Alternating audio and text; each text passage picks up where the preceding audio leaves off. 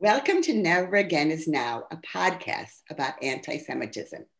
I am Phyllis Zimbler Miller, the founder of the free nonfiction Holocaust theater project, thinedgethewedge.com. I grew up in a small town in the Midwest in which was a, there was a small Jewish community. My grandparents had immigrated from Latvia and Russia at the turn of the 20th century. My US Army officer husband and I were stationed in Munich, Germany, only 25 years after the end of World War II. This podcast is in partnership with Evelyn Marcus, a Dutch Jew and daughter of Holocaust survivors, who's featured in the documentary Never Again Is Now. She immigrated to the US in 2006 because of the rise in anti Semitism. Our guest for this episode is Arnold Rosenfeld, and he is going to tell you about himself. Arnold? Thanks so much, Phyllis. Um, yeah, my name is Arno. I'm a staff writer at the Forward, uh, which is the sort of national uh, Jewish newspaper based in New York. I myself am based in Washington, D.C. I grew up in San Francisco, uh, so I think you're. Are you also based in in California? In Los Angeles. Yeah. So I grew up on the West Coast. Went to college in Vancouver, Canada. Um, and then I spent a couple years uh, covering politics in Wyoming, uh, also a very small Jewish community out there. Then I worked in in North Dakota uh, briefly. I had a campaign job there, and then I came to to Washington D.C. where I was working for some Jewish nonprofits uh, before joining the uh, the Forward. And at the Forward, I cover uh, anti-Semitism as well as you know sort of Jewish institutional life. So I'm I'm really glad to be here and, and talk about you know an important issue. So let's start with growing up in San Francisco. Did you personally face anti-Semitism as you grew up? I wouldn't say that I faced anti-Semitism. Uh, it was not a defining, you know, characteristic of my my upbringing or my childhood. Um, you know, I went to a Jewish day school for high school, um, and I went to a public school for K through eight. Um, so there were, you know, always a few uh, Jewish kids around um, before high school, and then high school. You know, my entire kind of social social circle was was Jewish. Um, you know, there were a couple incidents in high school that were anti-Semitic, the Westboro Baptist Church, which are the ones with the big signs that say, you know, like Jews will burn in hell and all that. Uh, they came and picketed our high school uh, at one point. Um, you know, we also had some, we would have guest speakers and, you know, they tried to get a wide uh, breadth of the community. And I remember one incident where there was like a weird, sort of a weird experience with a guest speaker. Um, and then, you know, there was some, we did have one kind of dramatic incident. Uh, I was on the soccer team playing against another team that was you know not a Jewish high school. Um, and and that was there was some pretty uh, blatant anti-Semitism there. Um, but you know, otherwise, no, you know, I never felt unsafe being Jewish or you know, like I was other or excluded or anything like that. When did you first learn about the Holocaust as a child or as a teen? Yeah, you know, it's it's such an interesting question because I was trying to when I was coming on uh, and, and thinking about coming on, I was trying to remember when I first heard about it. And I don't know the answer to that. Um, it definitely feels like something that was just kind of part of the the water um, growing up, and not that my my parents were telling you know horrific uh, you know stories about the Nazis or anything like that. Um, but I but I think it was just something that you were sort of vaguely aware of, and then as I learned more specifically about it, you know, went to a, a Holocaust museum or um, you know, read an article or something like that, it just sort of fit into because I think everyone grows up knowing that the the Nazis are bad, right? I mean, they're just a stand-in for for evil. Um, and so then I think as you start to learn about the Holocaust and the specifics, you sort of slot that in like, oh, well, right, okay, that's why that's why they were evil, or that's why, um, you know, that's part of what uh, makes it hard to to be Jewish or the legacy of persecution, I guess. Um, but yeah, it's it's really hard to pinpoint. I you know I, I don't think I could tell you. Your parents and grandparents were born in the United States? Um, yes, my uh, yeah, my parents and grandparents were born in the United States, and their grandparents immigrated at the beginning of the uh, 20th century. Well, on my father's side, I don't know exactly on my mother's side. So let's go to the fact that you cover the anti-Semitism beat for the Forward. So what can we learn? I mean, what would you like to share with us? And then what can we learn about how to educate people about which things are anti Semitic. You know, uh, David Baddiel's book, uh, Jews Don't Count, is I'm really interested in that subject that things that people would know are offensive to say to African Americans or Asian Americans, people feel perfectly fine saying offensive things to Jews without realizing that they're anti Semitic? Yeah, you know, it's such a hard question. And one of the things that I was most surprised about, you know, sort of coming to the forward, I started in October um, and started looking at some of these issues. Um, there is really no agreement within the Jewish community over what is anti-Semitic. Some things, sure, you know, if you attack an Orthodox Jew on the streets of New York City because you see them wearing, you know, what you associate with with Jewish garb, anti-Semitic. If you say I hate Jews, anti-Semitic. But everything in the gray area, once you get beyond those blatant things, there is no agreement and even among the you know so one of the one of the big things going on right now is this debate over the definition of anti-semitism. So there's one definition put out by the uh, ihra yes international holocaust remembrance alliance. Go ahead.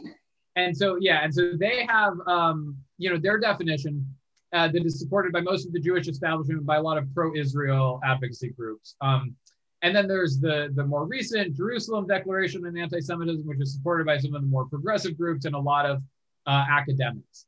And but even within those two definitions, they both say, well, here's a lot of what is often anti-Semitic, and here's what's not anti-Semitic, but it all depends on context. Um, and I was just talking with, uh, you know, uh, an academic today who was saying, well, so much of it comes down to the tone of voice. You know, if you say you know Israel's a, a, disgusting apartheid state, you know, and and you know it's the the worst country in the world.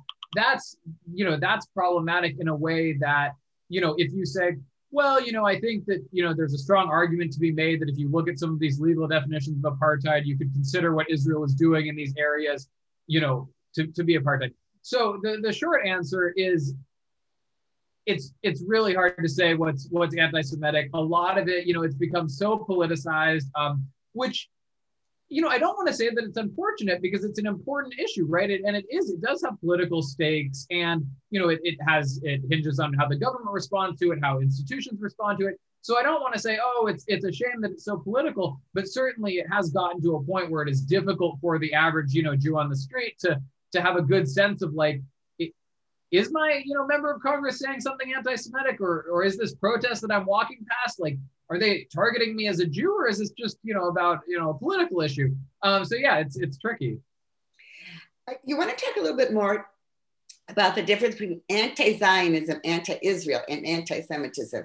So for me, I when I talk about anti-Semitism, I personally am always talking about things about Jews as Jews or Judaism as a religion, because since I do a lot of work about the Holocaust, that Israel didn't exist then in the 1930s when Hitler came to power and started uh, anti Jewish measures. So that's what I mean by anti Semitism. But as you just recently just said, sometimes it, it gets confused with anti Zionism. Would you like to talk about that a little bit? Yeah, and you know that's one of the trickiest trickiest subjects because I have not met very many people. A lot of people say, uh, and when I say a lot of people, a lot of the Jewish establishment, certainly pro-Israel groups, but a lot of groups like the American Jewish Committee, um, the ADL, etc. Um, you know, some of their officials will say that anti-Zionism is anti-Semitic. But very few of those people, when you actually try to pin them down and say, well, let's say you're talking to, a, you know, an anarchist, like someone who's super left wing, and they just don't believe in nation states. You know, they want open borders between the U.S. and Mexico. They just don't like borders. They don't like nationalism. So they're anti-Zionist, but they're also anti, you know, American nationalism. They're anti every kind of, you know, nationalism. And they say, okay, well, sure, in that context, maybe that's not anti-Semitic. But if they're only doing advocacy around Israel, then that's anti-Semitic. And and then you know, and then you talk to people who say, no way is anti-Zionism anti-Semitic. Um, and you say, okay, but you know, you look at some of the debates around, you know, boycotting Israel or something like that, and, and people definitely sometimes use Zionist as a synonym for uh, Jew. And so you'll see, you know, like I want to get these disgusting Zionist snakes off my campus, or we need to root out, you know, the Zionist scum. In, that case, it's pretty hard to see that as like legitimate, normal political discourse. It could be, you know, it depends on where the person is coming from and, you know, the, the type of rhetoric they use in other cases. Um, but but it's really hard to figure out where to draw that line. Um, and you know, I will say because you know the the party that often goes undiscussed here, but that this impacts a lot are are Palestinians and Palestinian Americans. And you know, they're often, you know, they say, well, look, I'm anti-Zionist because to me, Zionism dispossessed my family and you know, da da da. So it's nothing about Jews, it's just my my family history. Um, and and they are really uncomfortable with trying to figure out where that line is at all because they say, look, Zionism is a purely political ideology. It has nothing to do with Jews as Jews. It's just ethno nationalism. And then you have, you know, and, and some progressive Jews agree with that. And then you have, you know, folks on, on the sort of center, center right, and then right wing who say Zionism is like Shabbat. So, you know, not every Jew is a Zionist. Not every Jew celebrates Shabbat. But if you tried to ban Shabbat, or if you said, look, I don't have any problem with, with Jews so long as they don't celebrate Shabbat, we would all recognize that as anti Semitic. And Zionism is the same thing. It's an integral part of, of Jewish identity. And, you know, I, I don't know that we're really ever going to reach consensus on that because I think it's absolutely true. For some people, they say, like, I cannot be a Jew without being a Zionist. And other people are like, I'm not a Zionist. I don't care about Israel. I'm happily Jewish. I have no idea what you're talking about. And, and it's a huge goal. So, how do we explain, though, to Americans you live in Washington, D.C., yes, there are lots of Jews. There are lots of Jews in LA where I live, but I grew up where there were very few Jews. And most of the United States is still like that. I mean, those of us who live in major metropolitan cities with large Jewish populations forget that there are people who legitimately have never met a Jew or knowingly met a Jew in their lives. And so they're susceptible to being told things by others who also don't understand that they're saying offensive things. So, do you have any examples you can share with us of someone saying uh, something anti Semitic and how a, a, response that could work in terms of educating people? Yeah, you know, I, I don't know that there's a perfect answer to that. I think that you've sort of hit the nail on the head that it's important for people to just meet Jews and know Jews. And so I think if there's a way for you to uh, appropriately bring up that you are Jewish and, you know, that's a good thing to do. I remember when I was in Wyoming, um, I was working with a, this kid who was, I think he was seven at the time, was sort of mentoring him. And he was, you know, we were chatting. He said, Oh, you know, I'm, uh, I think we were listening to the radio, we were driving somewhere. And he said, Oh, you know, I like this Christian rock station. I said, Okay, you know, cool. And, and he said, You know, are you Christian? I said, Oh, no, you know, I'm Jewish. And he said, Oh, cool. I'm, I'm American.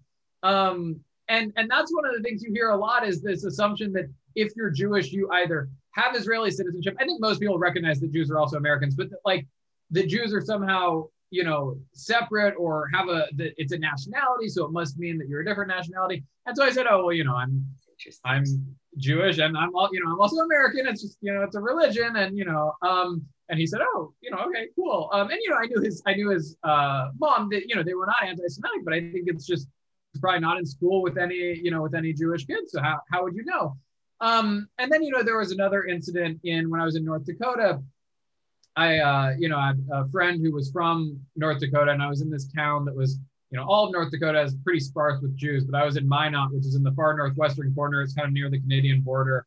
Um, I was there over high holidays. The nearest services were were four hours uh, one way uh, driving away. You know, there was there was not a minyan in this in this town, and um, you know, I was talking to her, and she went to school in Minnesota, and she was kind of complaining about uh, the administration at the school and how they were kind of conservative when it came to you know racial justice and policing and they just you know that it was sort of this conservative administration. Said you know you know the president's a zionist. So um and and we hadn't been talking about israel or or about jews. Um i have no idea if the president uh, was jewish or not. Um and you know and so i was sort of like okay. And then you know a few weeks later we were talking and i said you know hey i just have to say you know now that i know you a little bit better i just want to say that like it's totally fair to to dislike, you know, if your president is going around like, you know, trying to advocate for Israel or do things that you disagree with politically, that makes sense. But like just FYI that like using Zionist as shorthand for uh,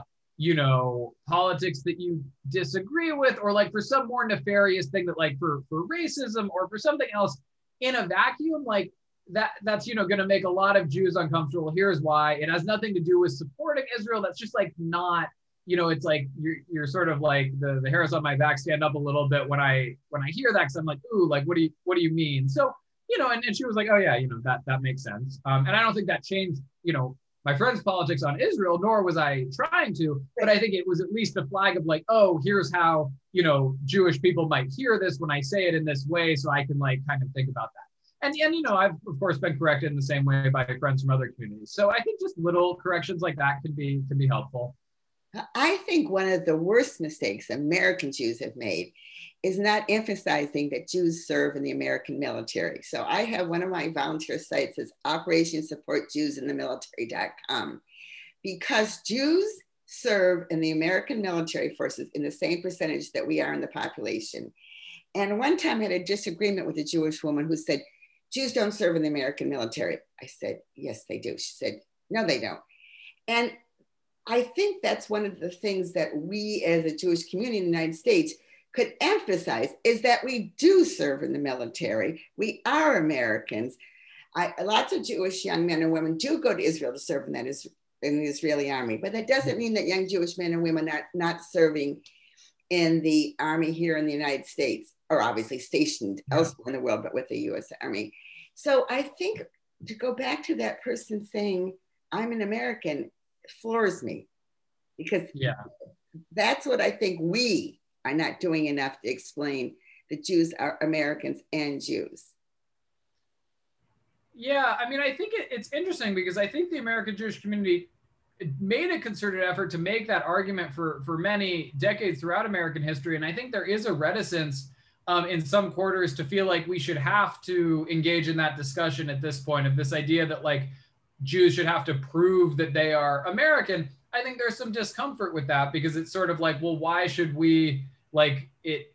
That almost suggests that it is a genuine debate that you can have. So you know, but but I hear I hear what you're saying, and, and the fact that people don't know that, you know, is is a, a red flag. Yes, I think it's very important that we Jews make clear to people that we serve in the United in Congress. I mean that we are part of the American fabric. And yeah. I loved what you said to your friend about how you educated the person.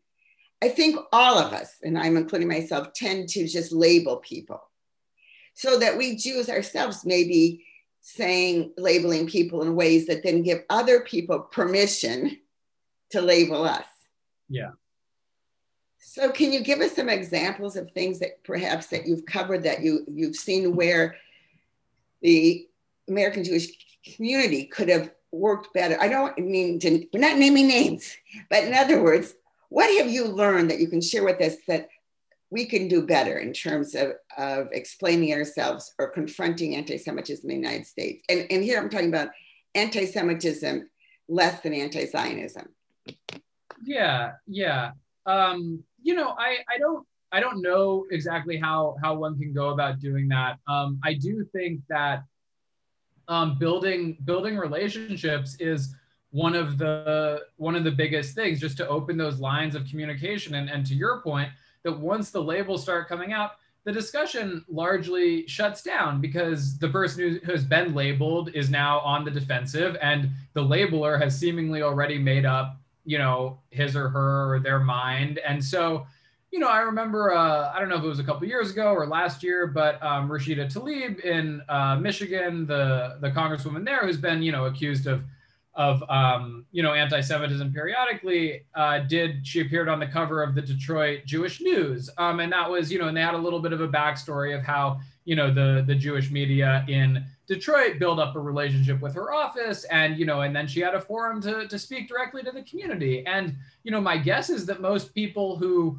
disagree with her positions on Israel probably still do, but I think it's humanizing on on both ends because it lets you know the people reading that publication who are you know very engaged members of the community hear directly from this person who they may have been told doesn't like them or may have seen a tweet that you know kind of rankled them. And then for you know uh, the congresswoman and her her staff in office it shows that like the jewish community in this case journalists are are happy and eager to engage and give a fair hearing and explain where she's coming from.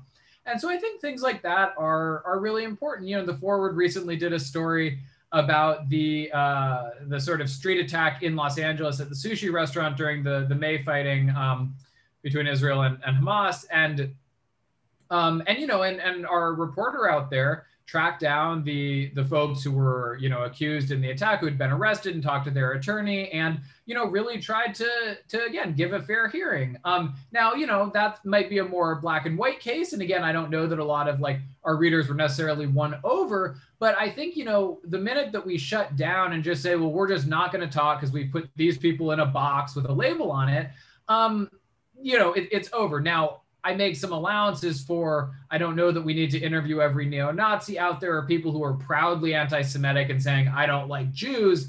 I think those people might be a little bit more okay to label, but everything else, this huge gray area we have, I think it's really important to keep keep the conversation going. I read that article because I'm in LA in the forward about and afterwards it wasn't I was convinced one way or the other. I still thought there's a lot more to this story than even always right. right? Yeah yeah, I started out in life as a journalist. So I, I realized that even when you think, and I'm not talking about this particular reporter, you think you're being totally fair, it's just really hard to get at the truth. You know, that famous line from the TV show House, everyone lies. Well, I don't know if everyone lies, but everyone sees the world the way he or she sees it. Right. So, you know, those famous movies, Rashomon, look at all the different points of view. Yeah. So, what the American Jewish community is faced with we have thousands, you know, all those jokes about how many different opinions Jews have, but how do we work as a community to educate? And while many states are now starting to get Holocaust education mandated, then there's this huge problem with who comes up with the curriculum and how is it taught. And that's a real problem that I fear in terms of you have a teacher who really doesn't mean to be offensive, but literally doesn't know any better. And he or she then takes the curriculum and twists it in ways that are not, that are offensive. We have no way of knowing what to do in that, uh, of even knowing that that's going on. Yeah. Yeah. I mean, you know, I think that comes with the territory of any kind of broad mandate is like the upside is you get it into thousands uh, or hundreds of thousands of classrooms. And the downside is you're not going to be able to monitor hundreds of thousands of classrooms. Um, you know, I, I saw a, uh, a clip on social media recently of this history teacher who was telling, like, he was trying to tell the audience about this cool lesson plan that he had done. And the premise was that he tricked his students into uh, voting for Hitler. And the premise was that uh, he did like a hypothetical, like they did a unit on, you know, European history. And then he had like a mock election where he said, you know, the year is is 2030 or 2040, and you know, the United States has just been defeated in a world war and they're bankrupt and da da da da da. You know, sort of trying to to explain Germany between the two world wars. And you know, and then there were these different candidates you could pick, and you know, and, and inevitably the Hitler candidate would win, the one who wanted to reassert dominance and you know all of that, all of that stuff and and then he would slowly reveal, okay, well, this candidate was, you know, some of the obscure German candidates, or you know, this candidate's Mussolini, who's not in Germany, but go figure. And then, you know, and then the, you know, people realize, oh no, you know, we voted for Hitler. And, you know, listening to that, I was like, okay, I get what you're saying, right? That you're trying to explain how a country can slip into totalitarianism. But if you're not really careful with that lesson, you're just humanizing people who support the Nazis because you're basically presenting like, look how reasonable the Nazi platform was. You would have supported it too. Um, and and so I was listening to that, and of course it was a short clip, so I don't know the whole story. But I was like, I don't know how to feel about this. And I believe he was a teacher in uh, a state, I don't recall the state, but a state with a small Jewish population. So maybe he was in a big city where there were more Jews. But I was like, you know, if you're doing this in a classroom with with no Jewish students or with one Jewish student, how is that going over? And and so that was and that's a case where I think he had great intentions. And so, you know, exactly to your point, I was like, huh, yeah, the more that we encourage people to teach about this, you know, then you got to see like what does that look like? And I know in Florida there was recently a story where like a I think a Christian Zionist, uh, kind of conservative evangelical Christian Zionist group got control of the curriculum and kept inserting things into the curriculum. Um, that, that did not line up with what the ADL or the other mainstream Jewish groups wanted. And I was like, well, that's not, you know, that's not right. You know, that doesn't seem good. Um, and so, yeah, it's it's a really tricky, it's a really tricky topic subject. If you have time, for anyone listening, episode three of this podcast is an interview with Lisa Wiemer, whose YA fiction novel, The Assignment, has been winning awards. It is a fabulous book it's actually uh, inspired by a true story of an assignment in New York in 2017. But now she get because the book came out, I think a year ago, she gets emails and you know social media contacts from people who are telling her about all kinds of terrible school assignments. And the problem is that while the teacher may think that this is encouraging critical thinking skills, you have to really look in context if they don't know any better what these students might be learning. Yeah. So I am concerned about how Holocaust education. And in the interview, Lisa says one thing that I have been thinking about for days. Uh, when uh, she talks about the particular incident, and I don't even remember where it was. They go, they went to the teacher and they said, "How can you teach?" You know, the teacher said, "Well, I didn't make this up. This comes from Brown University curriculum," which, and so they followed through with Brown University, which said, "Oh, well, we don't do that curriculum, so not that curriculum anymore." But as Lisa says in the podcast, but there's no recall. Right. Recall it. So all those people who bought the curriculum are still teaching it yeah they think that they're doing that they're not anti-semitic because it's brown university yeah yeah no and i mean you know and, and you see this the, the far more common case because you know um, this, this comes up more often uh, is in teaching about slavery. You know you'll have these african american students in class who are given an assignment where it's like you know well write you know write the pros and cons of of slavery or write from the perspective of a slaveholder about why you don't want to give up your your slaves. And you know, and it's like, again, yes, critical thinking is great. And we have to think about how this assignment is going to land for everyone. And, you know, it's, it's a different assignment, right? To say, you know, uh, read the perspective or write from the perspective of an enslaved person uh, than it is th- the reverse. And so, but it's like, but that requires I wouldn't think it requires that much nuance to, to know, but it does require some, you know, some thinking.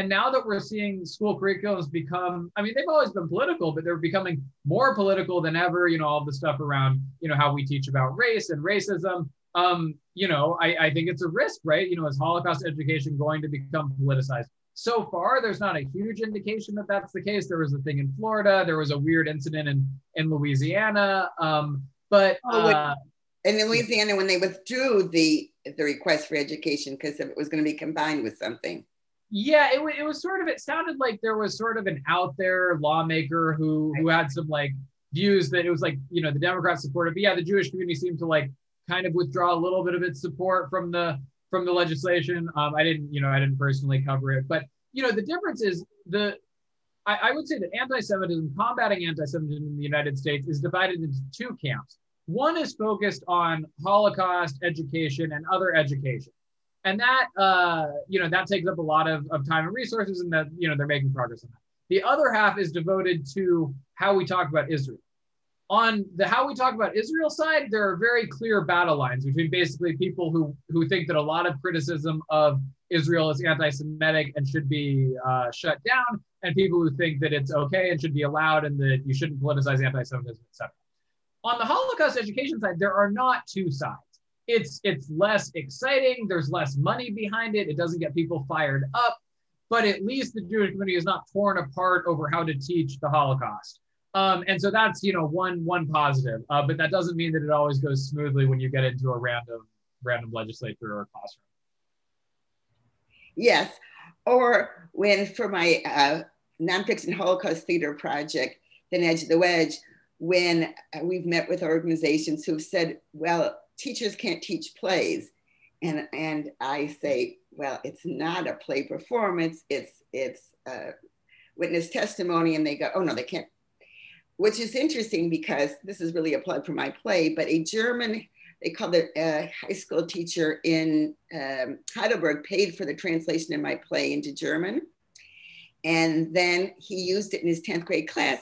And he, he talked first about the Holocaust, then he showed a 15 minute and pretty, as he said, pretty brutal um, clips from Auschwitz from the 75th anniversary liberation. And then, he, then the students did uh, read parts of the play, and that was the whole purpose. So while it may sound like Holocaust education is is agreed upon, There's a lot of pushback right. doing anything that hasn't been done before. Oh no, we we here, and I, I, won't name the organization. Look, we have all these pamphlets about it. Oh, that's nice. That yeah. teens don't respond to pamphlets; they respond to uh, personal stories. Sure. So I agree with you, but we need to push those boundaries of what Holocaust education means. I think. Right. Yeah, there's all sorts of messiness around how you do Holocaust education, but there's at least not two uh, defined sides of it. You know, so it's it, which for better and for worse. Maybe if there were two sides, you could just pick your side and, and get that pushed through. But but yeah, instead there are all these like little fractures and, and stuff. So yeah, no, that's a, that's a good point. And but I think, you know, and the Jewish community cannot be I mean, I don't, it wouldn't be good to be one-sided about anti-Zionism. So that's the flip side. We want people to think have different opinions. It's just how it plays out. Yeah, yeah. So do you have something as we as we wrap up? Do you have something that you that you're burning to share about this topic that we haven't touched on? Um, you know, I, I don't know. I think we covered a lot of good ground. I would say, um, you know, what, the story that I'm working on right now, which will probably be out by the time this is uh, online, and if not uh, shortly thereafter, um, is about this new poll that came out on Tuesday that got a lot of attention um, because it, it asked American Jews what they did and didn't consider anti-Semitic, which is helpful because there's not a lot of great data on it. Um, and you know, they asked what side of the political spectrum do you see it coming from? You know, how safe do you feel? But the other thing they asked was on this question around Israel, they said, you know, they tried to ask people, uh, do you think it's anti Semitic to accuse Israel of genocide? Do you think it's anti Semitic to accuse Israel of, you know, apartheid? Um, but the way that they set up the question said, you know, uh, do you agree or disagree with this statement? And if you disagree, do you think it's anti Semitic?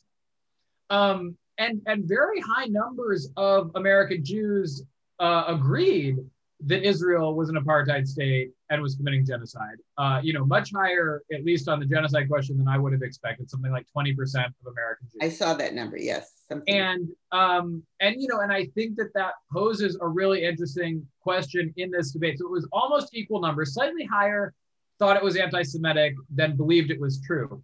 But it's like, what do you do if you take these very divisive issues and 20% of American Jews are saying, oh yeah, I believe that. I think that's true. And the other another 20% are saying that's anti-Semitic if you say that, right? So I think that just shows how uh, far apart American Jews are when it comes to uh, what is anti-Semitic, um, what is what is true, what position should our leaders take.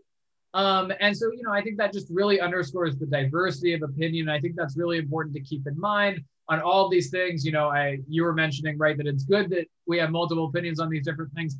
Uh, whether it's good or bad, I think it wouldn't be the Jewish community if we did not have, you know, the, the joke is more more opinions than we have, you know, people, right? And so, you know, I think it's just important to keep that in mind when it comes to anti-Semitism too. You know, people say, well, it's a shame that we can't all agree on anti-Semitism, and I see where they're coming from. But I, I think it's like it's just like any other issue. Um, and so there are a lot of people doing a lot of really interesting work on it. Um, but I would just ask, you know, your your viewers and listeners to, to keep in mind uh, that, you know, um, there's another opinion out there. Whatever they've heard, someone else thinks something else, um, and you know, to, to keep an open mind. I think that's very, very important. And also, as someone who uh, went to business school, graduate business school, I don't trust any survey because what I learned is you ask the you you can craft a question to get the answer that you want. So it's only those numbers are very suspect. It's so easy to say yes or no to that kind of question. So I'm not so sure, and you're writing the article, not me, how relevant those numbers are, but they do show how far apart American Jews are. And I agree with you. We would not all want to agree on everything. We want to have the ability to bring out different points of view, but nicely, not threatening anyone Ideally, ideally. Being respectful of other people's views and the context that they bring. And Arnold, thank you so much for coming on the show and sharing with us your thoughts. And thank you, listeners. And I highly recommend that everyone watch the Never Again Is Now documentary that Evelyn Markus is in. It's about the rise of anti Semitism in Europe, and it's very informative. And you can check out my play at thinedgeofthewedge.com And until next time, whenever you can, without risking physical danger for yourself, speak up against anti Semitism and all hate.